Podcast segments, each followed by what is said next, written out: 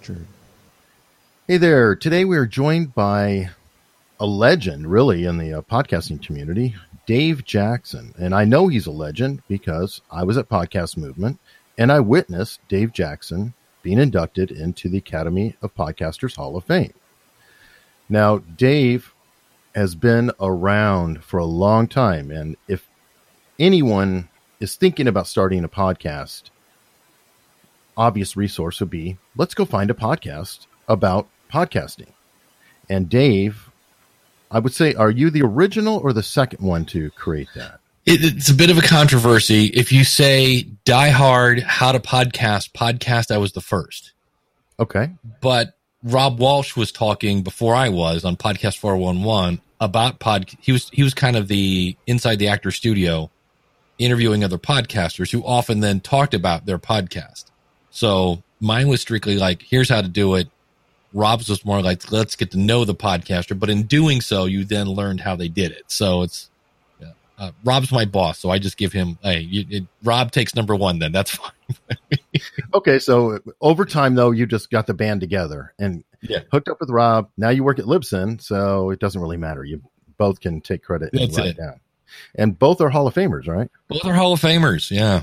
Now that that kind of leads into a a question I have because you are a bit of a celebrity in the podcasting world, but then there's the rest of the world. And I was wondering how that felt in a way to be at a conference and be like, "Oh my god, it's Dave Jackson." And then you walk out of the building and it's like, "Who?" it's it's a little weird because I still feel like I'm the guy next to the water heater in the basement, even though now I'm in the spare bedroom.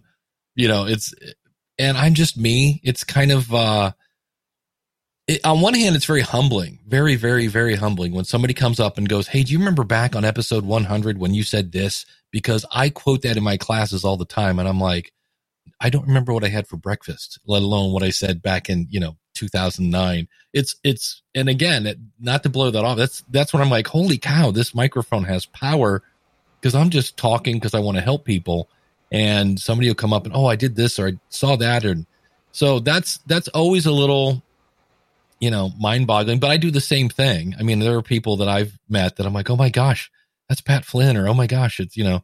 I'm in an elevator with John Lee Dumas, or you know, so uh, that's always fun. And I realize that that that's just part of it. And and then when I find somebody who's actually a listener, I'm like, oh, this is awesome. And then I'm just going to quiz you to death. Like, what do you like about my show? What do you hate about my show? And how can I make it better? Do you feel any uh, nervousness or, or responsibility though? Because um, you kind of are an authority figure now, and in a way that's doubly impactful because you represent a media hosting company and you represent a uh, high level training person. Well, I would back up because I would say, yes, I work for Libsyn, but if you want to listen to the official Libsyn podcast, that's the feed.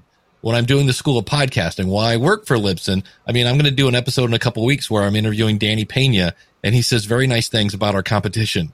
I don't think you would hear that on the feed, but you're going to hear it on the School of Podcasting. So it is, I, I always try to, it's kind of a, a blessing and a curse. I love working for Libsyn. It's like one of my best jobs ever. But on the other hand, nobody believes half the stuff I say anymore. Like if I say something negative about another podcast media host, people go, "Oh, of course you say that because you work for Libsyn," and I'm like, "I was a customer at Libsyn for ten years before I worked for them." So that's uh, that's something that is kind of a, a negative side effect. Eh, But I understand why people think that, and that's why what I try to do, and and this is to kind of also answer your question in terms of like my responsibility. I want people to question me. I want people to go, "Hey, you said this. Why are you saying that?" Because to get my "Hey, you work for Libsyn" thing out of, I can say, "Here are the facts. Here's what I found." And then I'm also, I always have to be open to like, do you have more facts that I can look at? Because I've, you know, I've, I've been wrong before, and I'm sure I will do it again. So that's kind of how I address that. Is I always try to bring facts and and and back things up that way. But it, if I think too much about the responsibility, it will freak me out. Uh, when I first got told by Gary Leland, hey, we're inducting you into the Hall of Fame, the next episode I went to record, it took four times because I would record something and I'm like, okay, is that Hall of Fame material? And I'm like, no, no, it's not. I record something else and maybe I'm going to do with it. Is that? And so finally I was like, wait a minute, this is really messing with my head. And I was like, why did they bring you in? I'm like, what, what is quote Dave Jackson, you know, which again is you're totally inside your head. And I'm like, okay, according to what other people say, I'm, I'm entertaining and educational and I'm, I'm somewhat fun. So let's look at what you're doing. Okay. You're, I was doing all sorts of weird things and just going way back into the woods and pulling up clips from 2006. And I'm like, wait, hold on. What am I trying to say here? Okay. This is what I'm trying to say. What points am I going to make that reinforce that main point and do that and just be you? And so it, it took a while to kind of get my head around it, but it, it's still, you know, I, when I go to picnics now, my brother be like, Oh, there's my Hall of Fame brother. And I'm like, all right, easy, chill, you know, I'm still me. That's actually an interesting um, point. You may have, you know, inadvertently re-experienced the same feeling you had when you started the podcast, right? Yeah, I uh, I remember I, I had people. I was doing a newsletter for musicians, and I was going to start this podcast because I'd already kind of converted it to it was audio on the internet, but it actually technically wasn't a podcast. Nobody could subscribe to it yet, and I was already mm-hmm. seeing benefits of doing that. And but that meant in a way, you know, hey, I'm going to launch this music based thing. Well, there was already a guy named Bob Baker, and he is the godfather of music marketing which technically was going to make me competition for Bob Barker. Bob, yeah, I'm sorry. Bob Barker's the guy on the price is right. Bob Baker. Bob Barker did not have a music podcast. And so I, I started this and one of my first guests was Bob Baker. And I asked him, I go, how did you like become such a guru? And he goes, Oh, I'm not, I'm not a guru. He goes, I just, I worked at a magazine. I'm a musician. I just kind of you're, you're a guru and started. And I was like, okay, well, in that case, I guess I'm a podcasting guru. So we'll, we'll kind of go from there. But yeah, uh, a lot of people battle with that. You know, who would listen to me? You know, what's uh, uh people are gonna say negative things about me or they're gonna be judged. I had somebody this weekend. I, I don't know. People are gonna judge me, and I go, I, I got got news for you. When you're like the second person in line at the grocery store, the third person and the fourth person in line are judging you. They're looking at how many things are in your cart and you know, like you get judged everywhere you go. So if you're trying to find uh, a judge free zone, you know, podcasting is uh, is not it. There, there could that's be weird. worse. You could go to YouTube. That's that's brutal, from my understanding. that's kind of weird. I've always um, sort of felt the opposite. Part of my second life is I'm a runner mm-hmm. and I, I'm a coach and can help people. And, and people, especially when they're heavy, I, I was extremely heavy and lost a lot of weight. They're very concerned about going out and running or or exercising that they're going to look stupid or or they're not the proper skinny little runner things like sure. that. But honestly you probably go by and drive by runners and cyclists all the time and can you tell me anything about them? No. No that's the whole thing. Nobody's you're right. In fact for me if i saw somebody doing that i'd be like more power to you buddy. Because I, I, you know it's it's not easy for somebody that's a, a bigger size to do that and I do the same thing when I go to the gym. If I see somebody who's like, all right, cool. Cause I realize that they are battling that mental problem and, uh, they're here and, you know, a lot of people don't, won't make it past that. So, but yeah, it's, it's one of those things that somebody might look for a second and go, Ooh, there's a, there's a big boy. And then they're back to the radio or whatever's going on in the car. I'm usually like, God, I wish I wasn't driving to work. I'd be out there running. Yeah. Yeah, that's true. we all have different, we all have different thoughts that pop in and then pop right back out. So it's not a huge deal. It's also interesting. You were talking about um, being a guru or having authority, and I kind of went through that um, in the early oddies. I was teaching at the University of Arizona Extended U, and I wound up teaching 27 subjects over a year. Wow. And truthfully, that's a challenge. And yeah. I believe you used to teach Microsoft classes. Yeah, I taught a lot of Microsoft Office and QuickBooks and time management and customer service and all those fun filled things. But each each topic, like Microsoft Excel, was four different classes. So sure, it was a fun filled uh, stable of stuff, and and that's where uh, I remember once I was not everything else I used, but I didn't use Microsoft Access, which is this database program. I can't stand Access. I, am you and me both. And uh, I told my boss, I said, I don't know if I'm ready to teach this advanced class. And he goes, Well, just remember, you just have to know this much more than your students. Exactly. Because you don't have to be this access, you know, guru, just can whiz bang, you know, whatever. I'm like, all right. I said, I'm just worried they're going to ask you a question. He goes, do they ever really ask you a question without and he goes, and if it is, you just write it on the board and, you know, you'll figure it out later. So, and actually, um, could it also be said that you're um, more approachable because you're only slightly ahead. So you remember, oh, yeah, I was struggling with that just yesterday, not 10 years ago, where I can't even remember the entry level stuff. It could be. I mean, uh, tomorrow I'm going, I, I host a Northeast Ohio uh, podcasters meetup. And that's half mm-hmm. the reason I do that is to remember what it's like to start a podcast from stra- scratch. And people make fun because I start podcasts all the time. And that's half the reason I do that is like, oh, I launched it and I've got 18 downloads. Oh, yeah, I remember this. You know, it's like you don't, don't always start off with, hey, look, I got 500 downloads. No, you have 12, you know, and maybe 13 if you can get your cousin to listen. So, uh, yeah, I think it's always a good thing to remember kind of where you came from and keep that fresh. And that way you just, like you said, I guess that makes you more approachable. That's cool. And uh, you probably get some fun out of that too, because oh, yeah. I imagine um, you're generating new material for teaching too. Every time you're running into an issue with a new podcast, um, that could be an episode of School of Podcasting. Yeah, that's it. I, I, always try to kind of be the crash test dummy of of podcasting. I uh the last time there was another media host that came on board, and I some I had like three people like, "What do you think of this one?" And I'm like, "Here's another one," and because they just pop up, they're like CVS and Walgreens. Every time you turn around, there's a new one.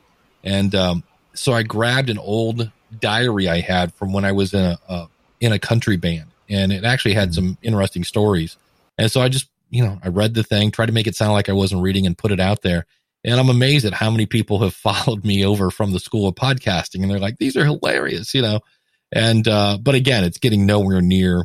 It's a, a very, very, very niche podcast, uh, and you know, it's like, all right, well, let's throw it up here and see what happens. What's the worst could happen, you know? So well, you've said something in the past, and um, I, I, always love these things where you have the same sentence, and it's the good news and the bad news. Mm. And you've done the whole the good news anybody can start a podcast. The bad news anybody can start a podcast. That's it. Uh, do you find, and maybe I'm overly sensitive, that podcasting we're it's struggling to really really grow completely and and catch fire because there is a bit of a, a Wayne's World basic access cable reputation with some podcasts. Yeah, I, it's. I mean, on one hand, we're growing about three percent a year, and I'm sure right now radio would love to grow three percent a year, or newspapers, or libraries, or anything else that's kind of old school media. And not that those are going to go away, but I I think people look at YouTube, which had like 19, I think million people after the first year, and mm-hmm. they want that giant growth. And it's like well we were we were set to do that. And then this thing that was a podcast um it was kind of a before itunes there was a thing called odeo. And it was mm-hmm. this really popular podcast directory. And then when apple came on board they went away. Well on odeo you could follow each podcaster and kind of be notified when they had a new podcast came out. So they went away and then they came back and uh, they named themselves twitter. Twitter Yep. Yeah. And so that kind of took a little bit of the like the everybody was like, hey, podcasting is the next. Oh, Twitter. Oh, look at this over here. And I always wonder, like, if that hadn't come up, would we have grown a little faster? Because that really took a lot of the the uh, spotlight away. Uh, but I, I do hear a lot of. See, I hate to say bad because it's people's art, but I just to me, and, and, and there's nothing wrong with three guys getting together that uh, grew up in high school and they just want to connect online and talk to each other and see what's up. It's it's kind of their time to to be in the man cave and sure and, sure. and chill out. I'm just not sure their expectations of how entertaining it is to listen to that when they're saying, "Remember the time when you did the thing with the tire?" You know, and the guy's like, "The tire! I forgot about the tire! Oh my god, the tire!" And your audience is going, "I have no idea what they're talking about." And I'm like, "That's where I kind of go." Or I, I hear people I heard one uh, a couple weeks ago. It was uh, about uh, paranormal stuff. And the guy oh. said, So uh, I understand that uh, you were going to do this thing with the ghost this week. And the guy said, Oh, no, I didn't. And I was like, Oh, all right. Well, are we going to do the thing with the what you call it? N- no. and I'm like, Okay, this is not a bad conversation to have. You, it's the one you have before you press record. So that's that's the kind of stuff that, uh, and I think what it leads people to say, which is not true, is you hear people say over and over, there's a discovery problem. And there's not a discovery problem. Uh, we proved this uh, Saturday. We did a quick thing where somebody said, How is somebody in Iowa going to find a show about knitting? And I went, I don't know. You go to Google, I'll go to Apple Podcasts, see if we can find a show on knitting. And we found many of them. I think what people need to rephrase that is sometimes it's hard to discover a good podcast. I, I worry about that reputation too, because, for example, celebrities are jumping into the game. Their publicists are saying, you've got to do a podcast. Everybody's doing podcasts now. They're huge. So then a celebrity will come on and kind of do a half ass podcast. They really are not invested. They really don't care. They're just doing it because they're told to. And the show kind of sucks. Yeah. And then people will criticize them, say, um, you know, your show kind of sucks. And they'll hear back, oh, yeah, it's just a podcast, though. It's not the real art of this celebrity. It's not the real material. Yeah, I'm with you on that. I think I never heard it, but I always wanted to hear it. Kathie Lee Gifford had a podcast for a while before she was on the Today Show. Oh. And I was like, I would have loved to uh, heard that. And I think in some cases they don't get what it is. Like my favorite was, I don't know if it's still going or not, but Andrew Dice Clay had one for a while. He was a big Howard Stern fan, mm-hmm. and he would reset like he was on radio.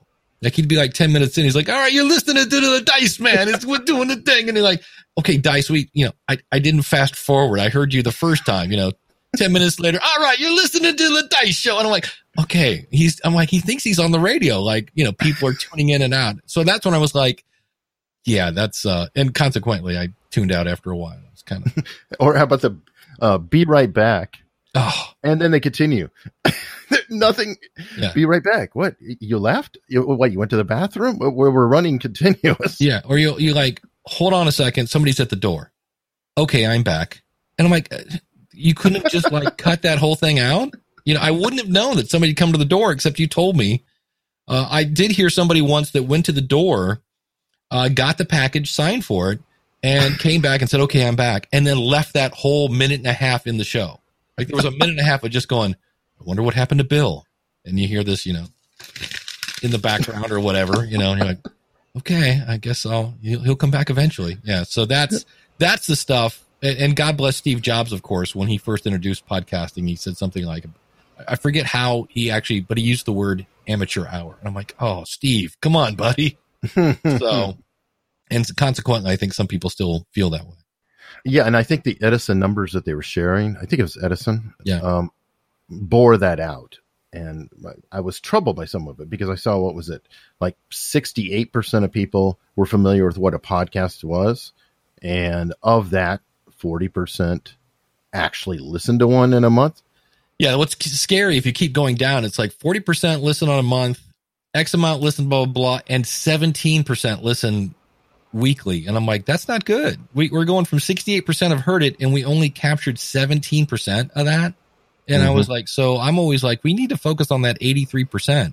And I'm starting to hear that there are some studies coming out, and people asking, like, well, why aren't you listening? like, well, I'm, I'm not really like what's what's the reason? Like, what am I missing? Mm-hmm. I'm like, hmm, that's interesting. So that's that's something I would love to see.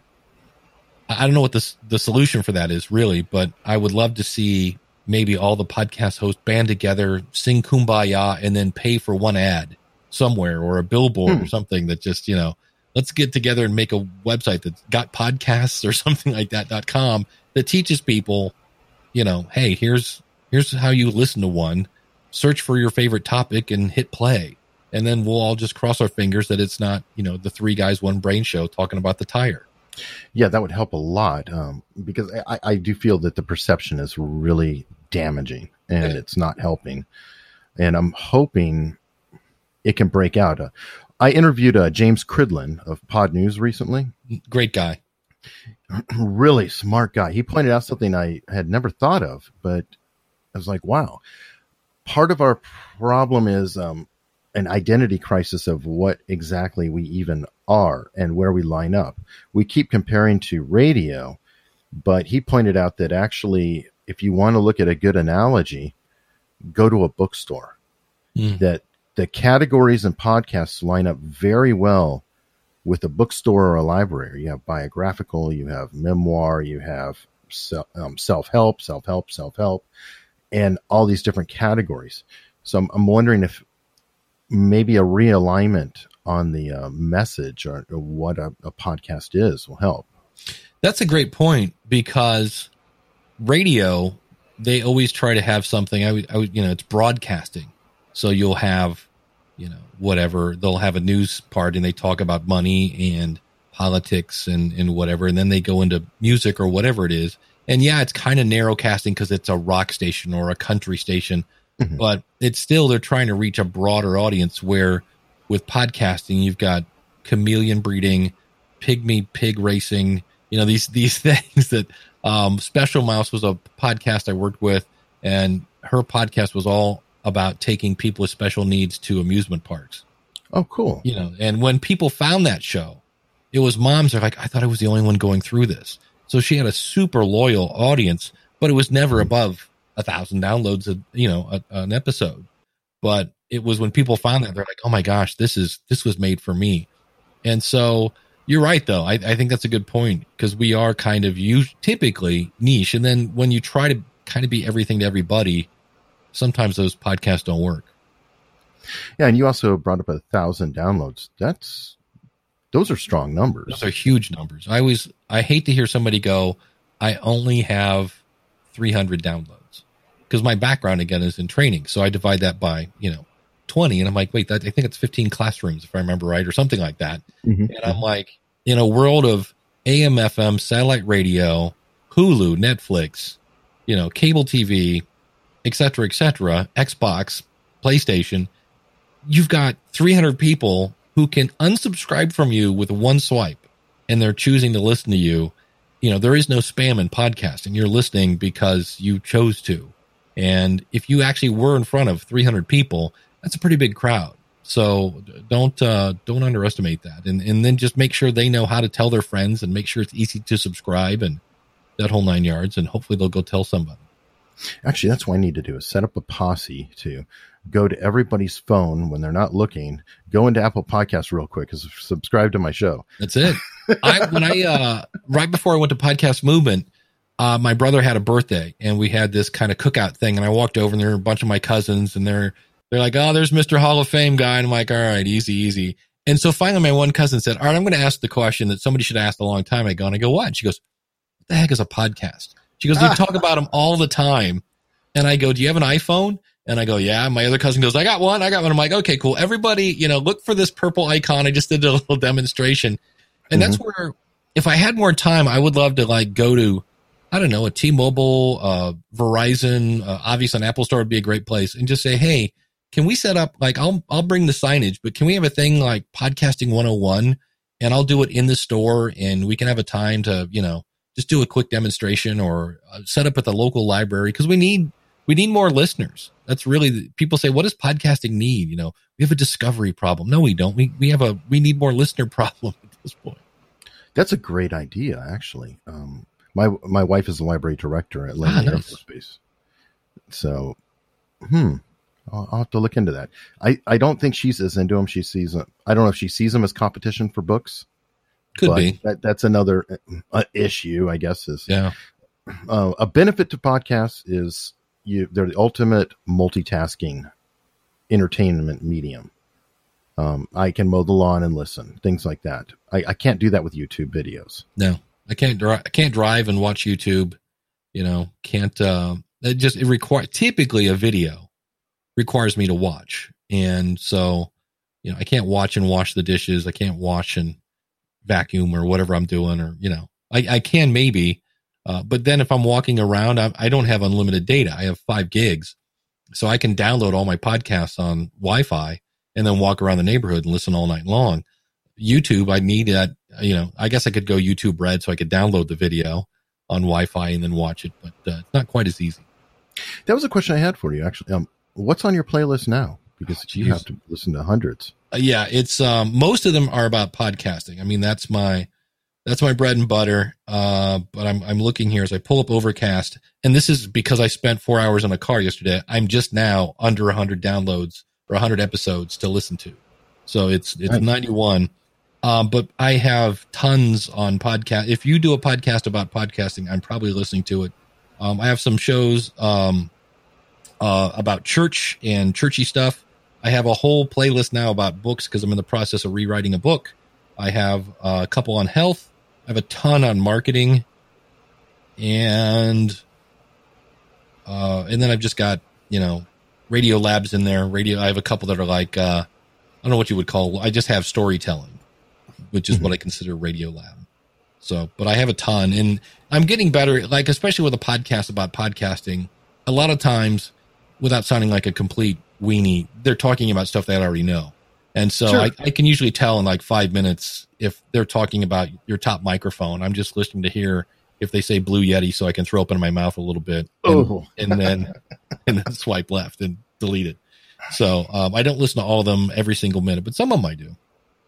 Actually, I've heard you say throw up in your mouth a little bit with uh, New, and noteworthy. Yeah, uh, I've had people that have uh, literally, again, they'll say I'm only getting 300 downloads, and I'm like, that's awesome, and they're like, yeah, but I never made it into new and noteworthy, and they're like, and they literally, I, I cannot talk them out of it. They will stop, they will delete their show, delete everything they've done, maybe use the same art, artwork, and they will relaunch their show.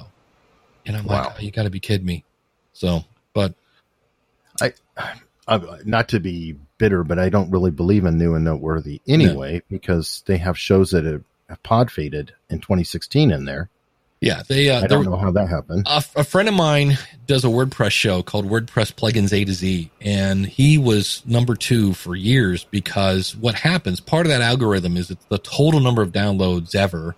And then the other part of it is total number of subscribers within a certain time period. Well, if you did a show back in, I don't know, 2008 and there was no other WordPress shows, you have a huge number of downloads because you're, you're the Milton Berle of podcasting. There's, you're the only person to, to listen to. So they had a huge number of total number of downloads, and it took them forever to finally bypass that to where they had more subscribers and more downloads. I'm not sure exactly what the algorithm is, but that's I've had people say that they're like, "Wait, the top three are people that don't even produce shows anymore." I'm like, "Yeah, but they did, and that's part of the algorithm, and that's where I'm with you." New and noteworthy is is just not a great thing. Uh, it's been broken for a while. I keep hearing people say, I don't even look at it to see if it's broken. I've heard James Cridland mention that it's been kind of showing the same stuff. And the whole Mhm. point of it from Apple is they wanted it to change. They didn't want it to be like a top 20 thing where it never changed. And it's always just kind of been that way. And so I always just tell people that, you know, it, if it happens, it happens. It's great. If you really want to see yourself in, in, you know, the top of new and noteworthy, there's a thing called Photoshop. I can take care of that, you know, real easy. you know, it's because that's the other thing. It's like if you say, "Oh yeah, I was number one in new and noteworthy," is is there a way to go back and historically check that? No, you know. So it's kind of like, and then uh Libsyn had a show. It was called Thanks Podcasting, and it was all these people talking about things that they have done um, because of their show. And we were not in at the top of new and noteworthy. We're on the front page of iTunes. Like you opened it up and one of those rectangle things at the top. Mhm. And Elsie Escobar said that maybe after a, a week, you know, a couple hundred downloads.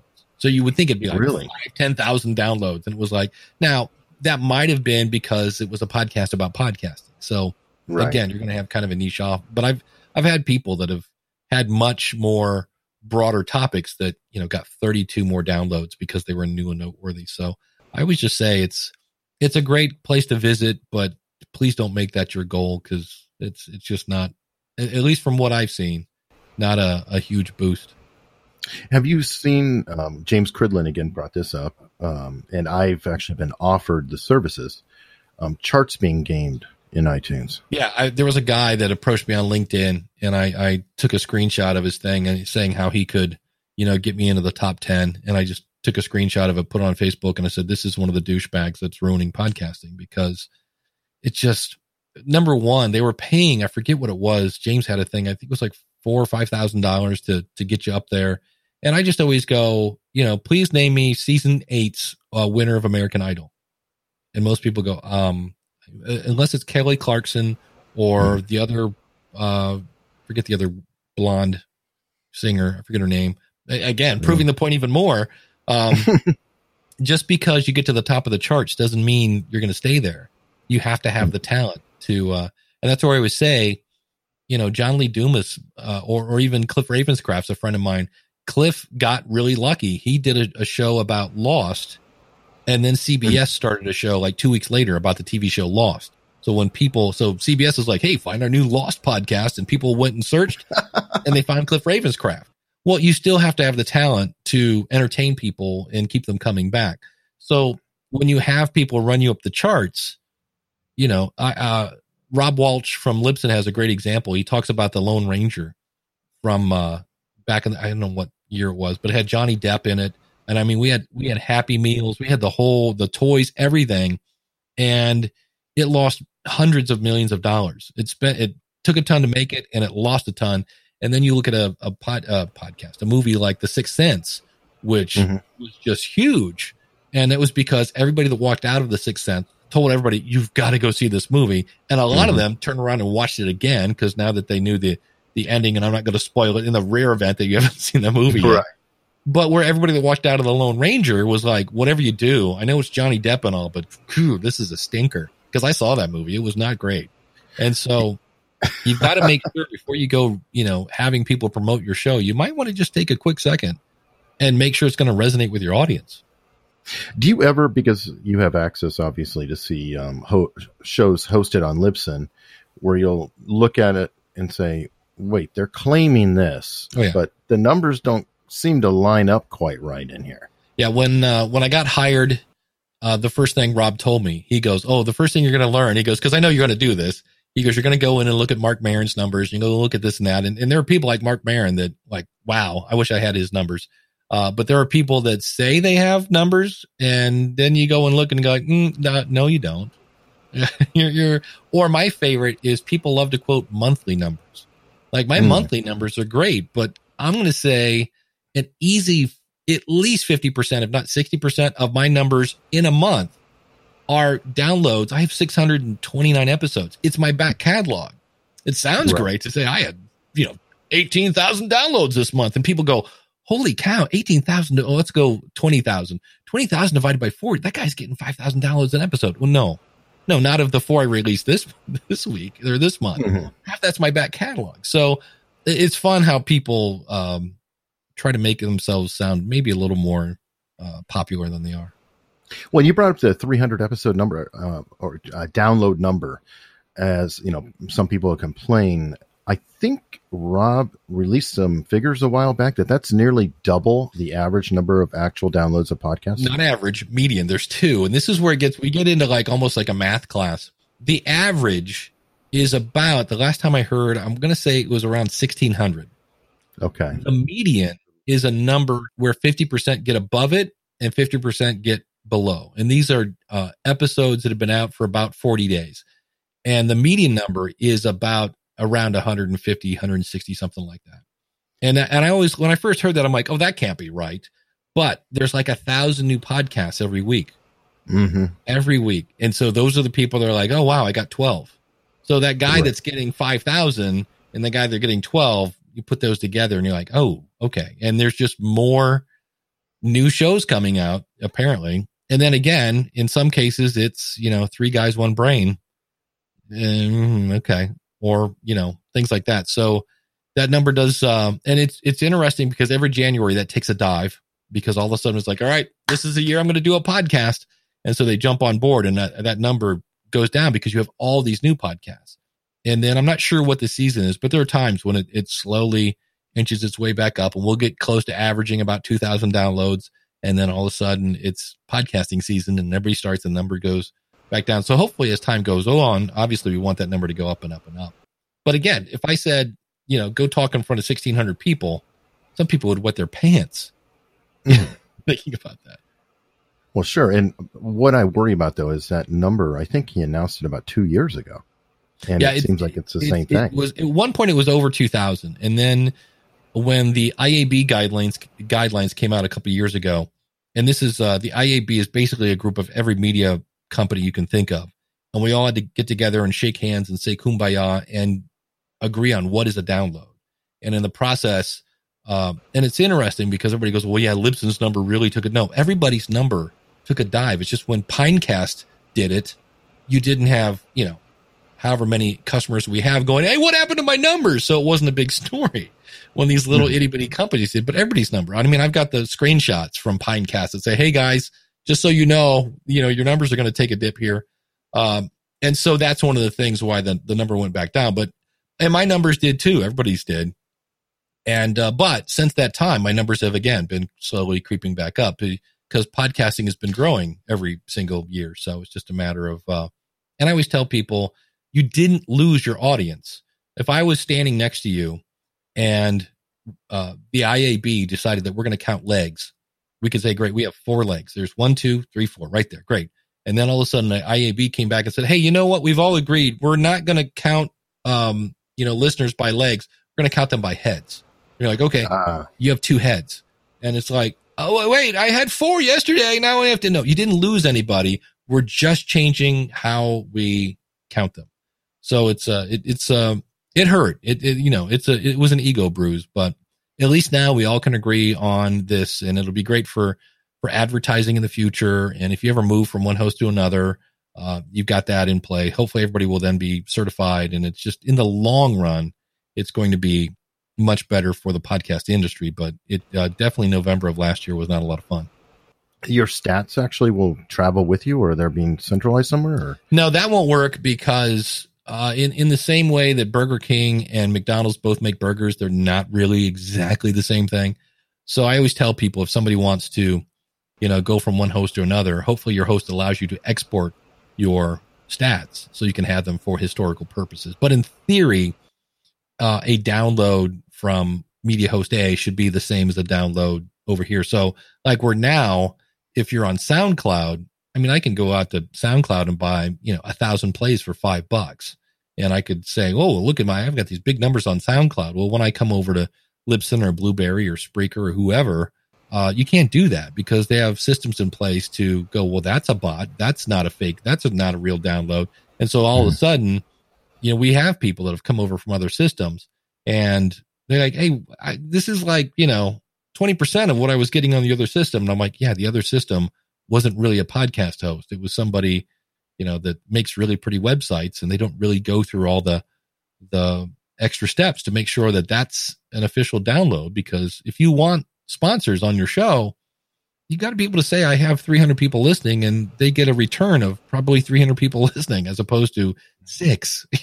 so it's just, you got to do that. I've heard somewhere that you should not see like a Firefox or a browser tag in the user agent at the top.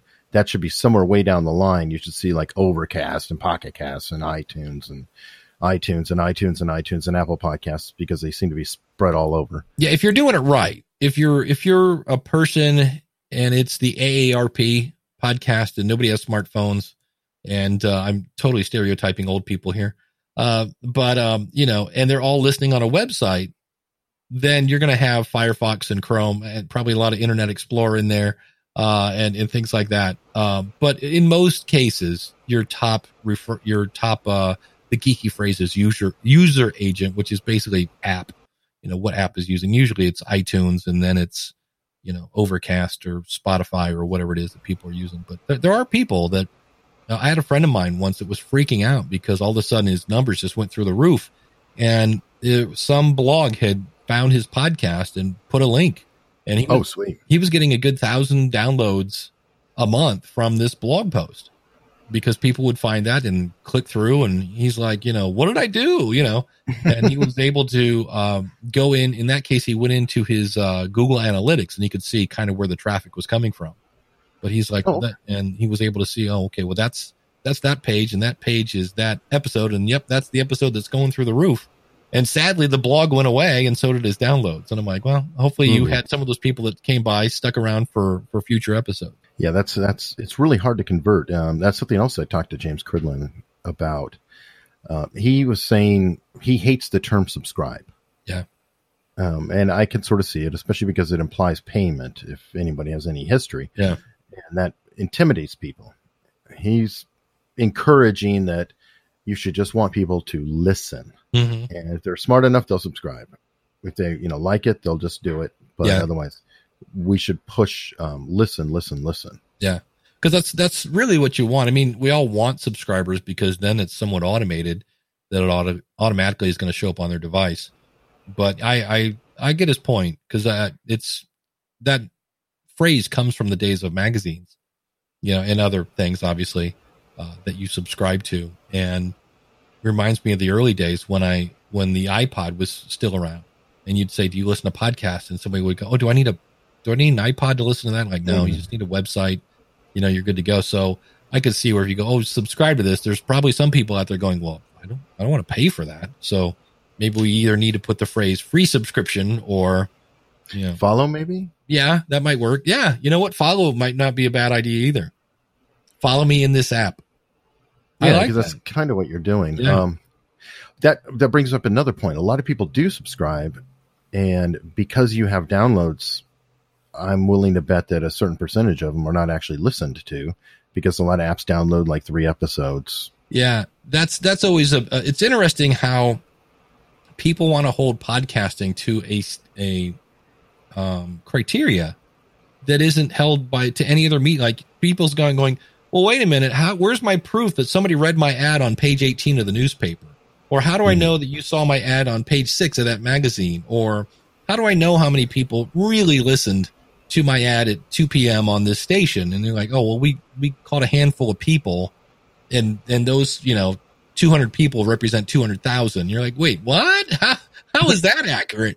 So, uh, Apple Podcast has a cool feature where if you download, I think it's five episodes and listen to none of them, they will stop downloading more episodes because they're like, well, obviously you're not paying attention to this person. So why waste that? So, uh, but yeah, there's always going to be that person that, uh, maybe doesn't listen to it, but I think most people, at least I do, but that's just me. But it's, there is no official proof that somebody's listened to once they download it. People love to pick at that scab. And I'm like, but there's no proof that when a newspaper lands on my store or on my, you know, steps that I'm going to read it. I'm like, why are we holding this to this other standard?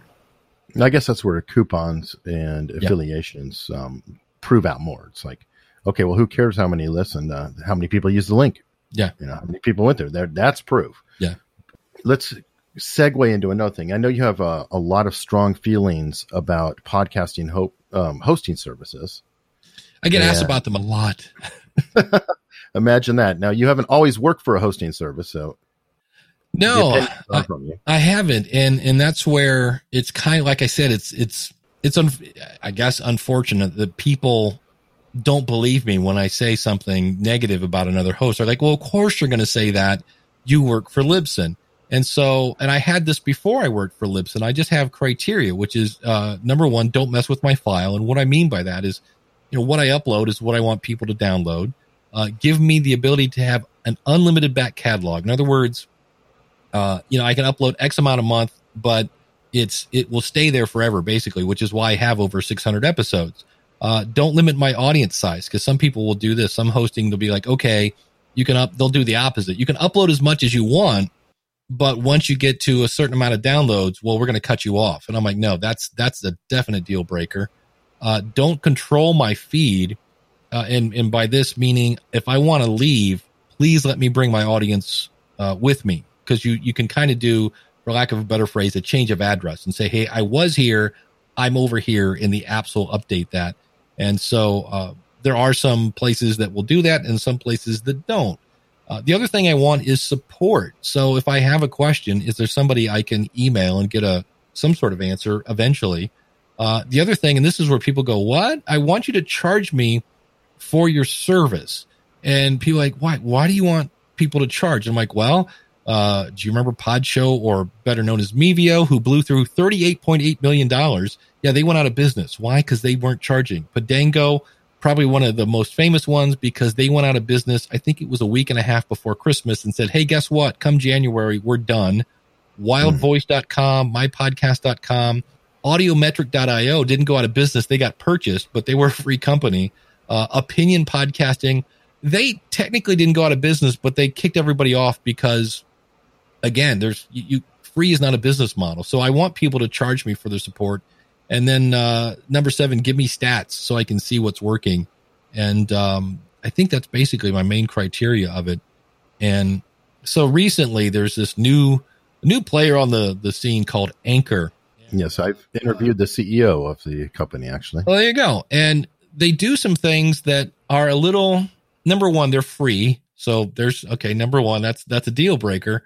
Uh, in fact, they even put out a, a page like you should never pay for media hosting, and I'm like, so because the last time I've checked, uh, media, you know, bandwidth is not free. That there's unless it's somehow you know found a way to extract bandwidth from the sun or something. There's there's no free bandwidth, and unless they have some really great developers who want to work for free, and support people and taxes and all those other fun filled things.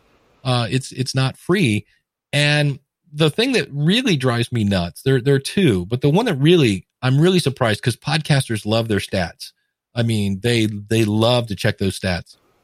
And I always tell people, looking at your stats does not make them grow, just for the record. and uh, but when you sign up for Anchor, and I need to go back and double check this because I had somebody go, "Hey, uh, when I did it, they automatically submitted my show to Apple iTunes or Apple Podcasts, whatever you want to call it." They do. And and somebody told me, "No, you have to choose that." And I'm like, "Not when I did it." So I might go back and create a new fake podcast.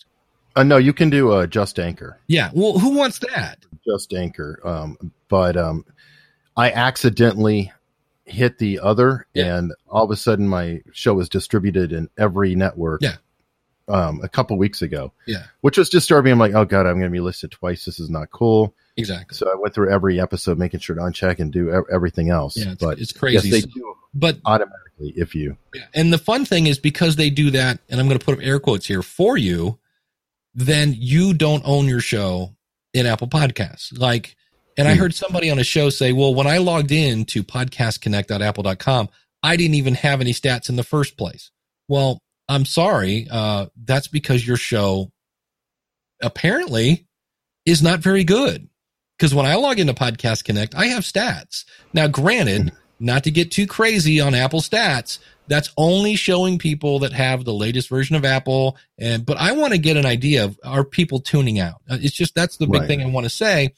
And when you let Anchor submit your show to Apple Podcasts, you do not have the ability to log in and look at your stats. Whether there's stats there or not, you don't have the ability. They own that. Now, is that a deal breaker forever?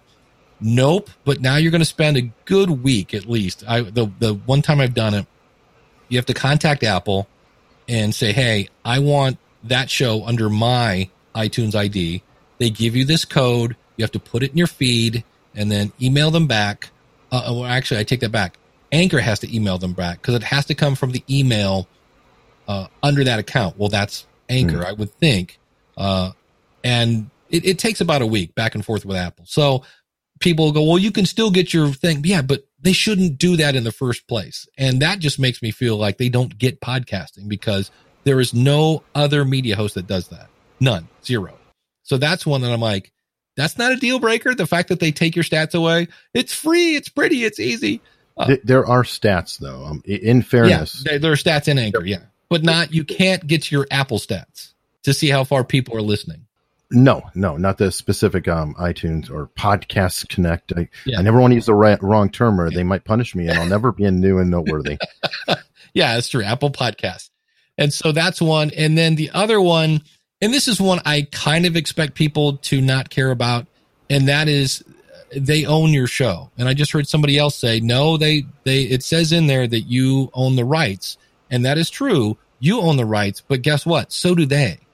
So if you leave Anchor, they still own your show. And the, the key phrase here is, um, they own in, let me find it here. It's per, Perpetuity. yeah, perpetuity and transferable, meaning they can they own it forever and they can give it to whoever you know they want. And I was like, and and that's where some people are like, well, are they really ever going to do? I'm like, yeah, I- are they? Probably not. But if you compare it to Blubrry or Libsyn or nobody else has that in their system, and then they try to blame it on, well, this is because people can call into Anchor and leave voicemail messages, and I'm like, yeah, but it's it's still, I don't know. To me, I'm just like, all right, and I, and that's the one that I've quit arguing because people are going to read those terms and they're going to pull out the the terms that say you own a right because in here you hereby do and shall grant us a worldwide non-exclusive perpetual royalty-free fully paid uh, sub-licensable and transferable license to use edit modify um, but somewhere in here it says you have a copy of this as well and so i just when i heard perpetual and transferable i was like yeah that's that's not good and no and again nobody else i looked at twitter i looked at facebook i looked at I think Blubrry YouTube's Yeah. is similar. yeah. And so, and that's when I had somebody in a Facebook group say, it's very similar to Facebook. And I said, okay, but isn't that kind of like saying, hey, you know, this dishwashing liquid is just as poisonous as those Tide pods. So You know, it's, it's just as bad. I'm like, yeah, that doesn't make it good. By by saying this is just as bad as that does not make it good. And they're like, well, you use Facebook. I don't use Facebook as a media host though. I use them as a you know syndication kind of hey, come look at my stuff and to to grow a connection with my audience. So that's the part I, I've kind of done with that point because the the terms people can pull out the phrase they want, and so Mm-hmm. so for me it's like, hey, it's free. They've already burned through fourteen million dollars. They've been around for three years, and when I looked at the companies I looked at before, um, they average about thirty six months. So Okay. they need to come up with some sort of um, some sort of business plan. And then uh, Rob Walsh again from Libsyn. So this is where people are going to go. Oh, of course, Rob said that, but he was approached by somebody that has an app of some sort that has a wide view of people in their stats. And in other words, how many people downloaded from in this app are from Libsyn and Blubrry and blah blah blah. And he said the people that are on Anchor, um, we talked before where the median number was somewhere around 160. The median number on Anchor is um, zero. Like a lot of people on Anchor have no audience, and so when they come out and say that you know we have crowdfunding, well, if there's no crowd, there's no funding. So now, is and- that the app or is that um, their their host? is the what now? Anchor is also an app. It's also an app. So yeah, this this was a, a a an app that has it's basically an aggregator that has all these podcasts in it. And to me, I'm just like, I don't know. I get that, and it's I, I almost hate that stat because we can't say where we got the data from because we we cannot reveal our source, which makes people go, oh well, that's just snake oil salesman. Mm-hmm. But um, it, it is one of those things that people have to have a crowd to have crowdfunding work. So I'll be interested. Mm-hmm. To me, I actually applauded that because everything else they had done, like they they are building or creating a studio in New York for people to mm-hmm. go record podcasts. And I was like, oh, great. What are they charging per hour? Oh, it's free. And I was like, that's a horrible business plan. So this is the first thing I've seen Anchor that I go, okay, they're finally doing something that might bring in some revenue. That I was like, that's the first thing I've agreed with that they've done because everything they've done so far has not brought in any revenue. And eventually that bandwidth is going to have to get paid by something. So I'll be interested to see how this works. I think that the link you're talking about the monetization where people could donate to the show. Yeah. Um, I think that's doubly important, not only for their customers, if you will, but also for the industry because now Overcast is, has a, a tag that you're able to put in. So this has become an industry standard. And I, I got to give them credit for putting people's eyes on it. Oh, let's do that. Yeah, I'll be interested to see how uh, if other apps apply this because I know Marco said he is an Overcast because in some cases, you know, it'd be nice to have it added ju- to just the RSS spec. If it just became part of Mhm. RSS 2.0, that would be great. And then everybody could just fill in a field and it would be in everybody's thing. Because, I mean, if you look at it, Apple Podcasts, they came out with these new tags last year, November, and those still aren't being adopted. And that's kind of my worry is, is this going to be something where, you know, oh, okay, well, you can donate to me, but you have to use Anchor or you have to use Overcast or you have like if, if it's not adopted by everybody. And that's where I always just say send them to your website. You know, have it on your your website so that way it always works. But um, it's interesting. It's a step, and that's where I'm like, hopefully, if we can get some people using this, that'll put some pressure on other people to go. Well, I don't want to listen in Stitcher anymore because you guys don't have this button. I don't want to listen in Castro or you know all these other eight million Breaker. Breaker now has a thing where they want to be a place where you can sell stuff, and that's I, I always love the fact that I keep hearing the phrase, "Oh, we want to be the Netflix of podcasting." Mm, And it's Mhm. like, well, Netflix took things that were hard to put together, like all these movies that are, you know, DVDs everywhere. And I, what am I going to, how am I going to watch all those? Oh, let's put them under one roof and make it easy to consume. Podcasts are already in one place. They're, they're in directories. And it's like, so you're going to make it harder for me to get something that's already in one place by making me charge for it. That's the part that makes me scratch my head. I'm like, it's, it's really not hard to find podcasts. There's, there's many many apps with many many podcasts they're already in one place all you have to do is search for them and hit play so i'm kind of confused on the whole netflix of podcasting kind of much sloganism. I, I Yeah. think that it, I don't know. It's trying. I'm assuming they're trying to just get a message that'll resonate with people. Yeah. Because they're not necessarily coming in. So maybe the the general consumer who doesn't listen to podcasts right now will say, "Hey, it's it's like Netflix for audio." Yeah. And you'll love it. Yeah. You can find anything in there, just like Netflix. You can find foreign movies, everything else. Well, this is that for audio, and I, I don't know. You know, perhaps it's good. I, I feel like we're in a We're in our own little tech bubble. Yeah. Uh, we kind of are, and it, I I don't. I'm not smart enough to to get outside and look at it, and I I sort of hope that maybe some of the anchors or whatever, while there are downsides, maybe their audience is not the traditional podcast audience, but it is for other people out there who maybe by trying it out. Now mm, I have mixed feelings because again we get that whole really bad podcast problem, Right. but if they bring their family in and that might be five new people who are suddenly listening to podcasts and they'll pick up this american life because they now are podcast listeners Right. how do we get more podcast listeners Yeah. And that's where uh, Anchor is bringing in more podcasters uh, because I help them on a weekly basis leave Anchor. Like they've they've used Anchor as like a training wheel. Like, hey, Mhm. I, I'm not sure if I want to do this or not. This seems easy. Okay, great. But now I want a little more control over this, and I want to be able to, you know, I, they just they just want out for whatever reason, and so I help them move over to wherever they're moving to. Uh, so that is definitely a bonus that we you know, people maybe that weren't going to start a podcast in the past they thought it was too hard. Now they are and now they're now they're ready to you know put on their big boy pants or whatever. I think that's good. Hopefully those people then are telling their friends to listen to their show. So hopefully they're bringing in more, presumably. Yeah.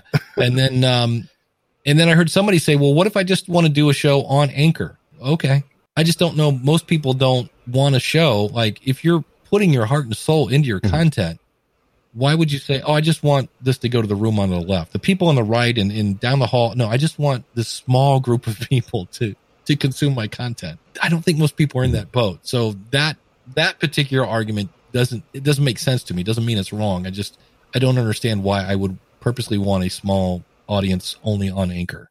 I'm sure there's somebody out there that wants to do that. Maybe it's the Anchor podcast. They're podcasting to just people on Anchor. But for me, I'm like, yeah, that's not me. I want as many people listening to my stuff in, in as many places as I can find. well to wrap everything up i have one question um, i looked around at the different vendors and there seems to be new apps all the time and a podcast movement i see all these things and i couldn't help but just look around and go how many people will be here next year Mm, do you have any thoughts that's going to be fun. The um, I wish I had one handy. It's fun to go back to like 2006, the portable new media expo, and look at the vendors in that and go, yeah, not there, not here, didn't make it. Okay, you know, and some of them are, but a lot of them are not. And it's hard to say. That's to me again why it's interesting because I, I I'm starting to run into this. It's not ageism, but I hear people talk about, well, you know, Blubrry and Libsyn, you know, they're the old Mhm. guard. And I'm like, wait, but they're also the people that have figured out how to do this as a business and stay in Mhm. business. Like, isn't that what you want? And and that and I understand this the flip side of that is well then, you know, in the same way that Walmart is not always great for the economy because it squashes little Mhm. businesses. So, you know, on one hand I'm like, well, hey, you know, let's somebody come up with something new and better by all means.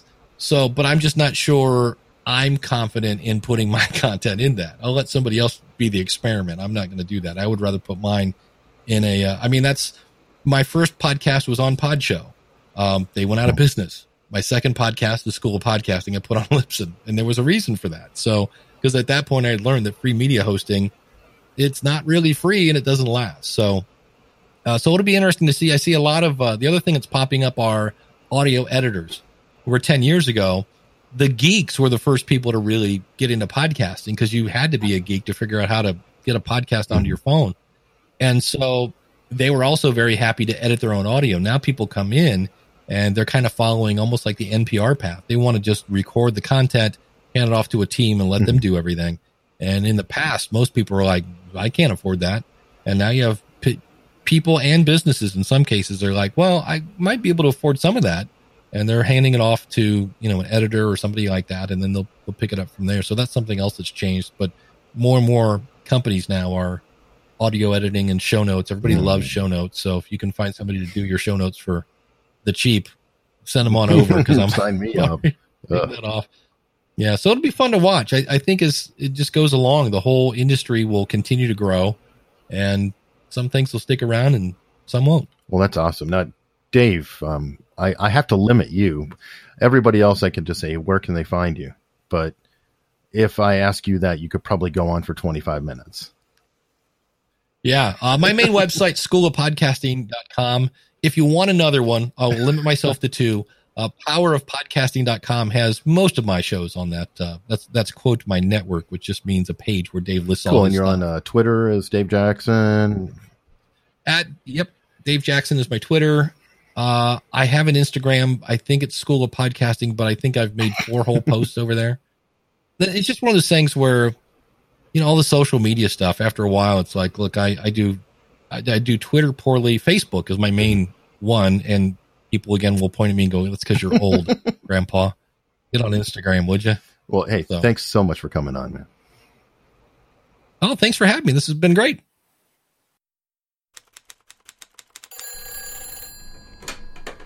Mr. Hayes' office, how may I help you? Andrea, it's Marilyn over at Kennedy Parker Construction. Hello, Marilyn. Would you like me to connect Mr. Parker to A Mr. fish Hayes? surrounded by sharks. A secretary cursed by desire and ambition. Introducing The Diarist by Donna Barrow Green. The Diarist, an addictive psychological thriller, satirical, suspenseful, and full of twists. Available on iTunes or anywhere you get your podcasts. Yes. I'm sorry if I've hurt your feelings. Or if something I've said has led you to believe I think you're incompetent. It's just been so long since you've given me any encouragements or compliments on my. Andrea. I do notice you. I like that blouse on you very much. You look very pretty just as you are right now. Oh. Well, I. It's very pretty on you. Thank you. What sort of fabric is it? It's silk? It's lovely. You have excellent taste in clothes. I notice.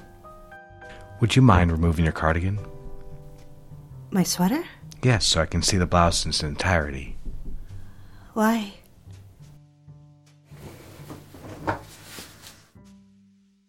I like it very much. You see, I do notice you. You know that, don't you? I don't have to tell you I notice these things. You know when I like something, don't you? I don't know.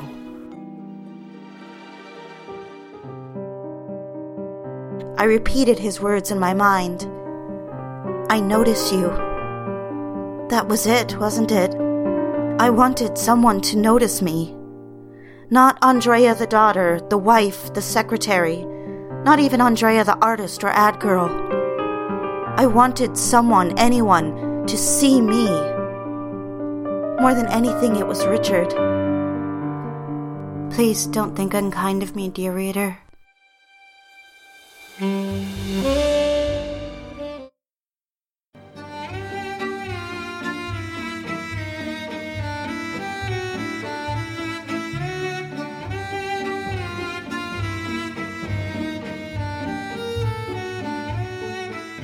Podcast fans. I'm Rachel, host of We're All Mad Here, a new podcast about the history of mental health. Do you love history? Do you love creepy stories of abandoned hospitals? How about questionable medical procedures? We're covering it all. Not only will we sneak around in old asylums, we'll talk about the patients that stayed there and what their lives were like. We're covering disorders, cures, and living life with mental illness. So come join us on We're All Mad Here at allmadpod.com because the history of mental illness is insane.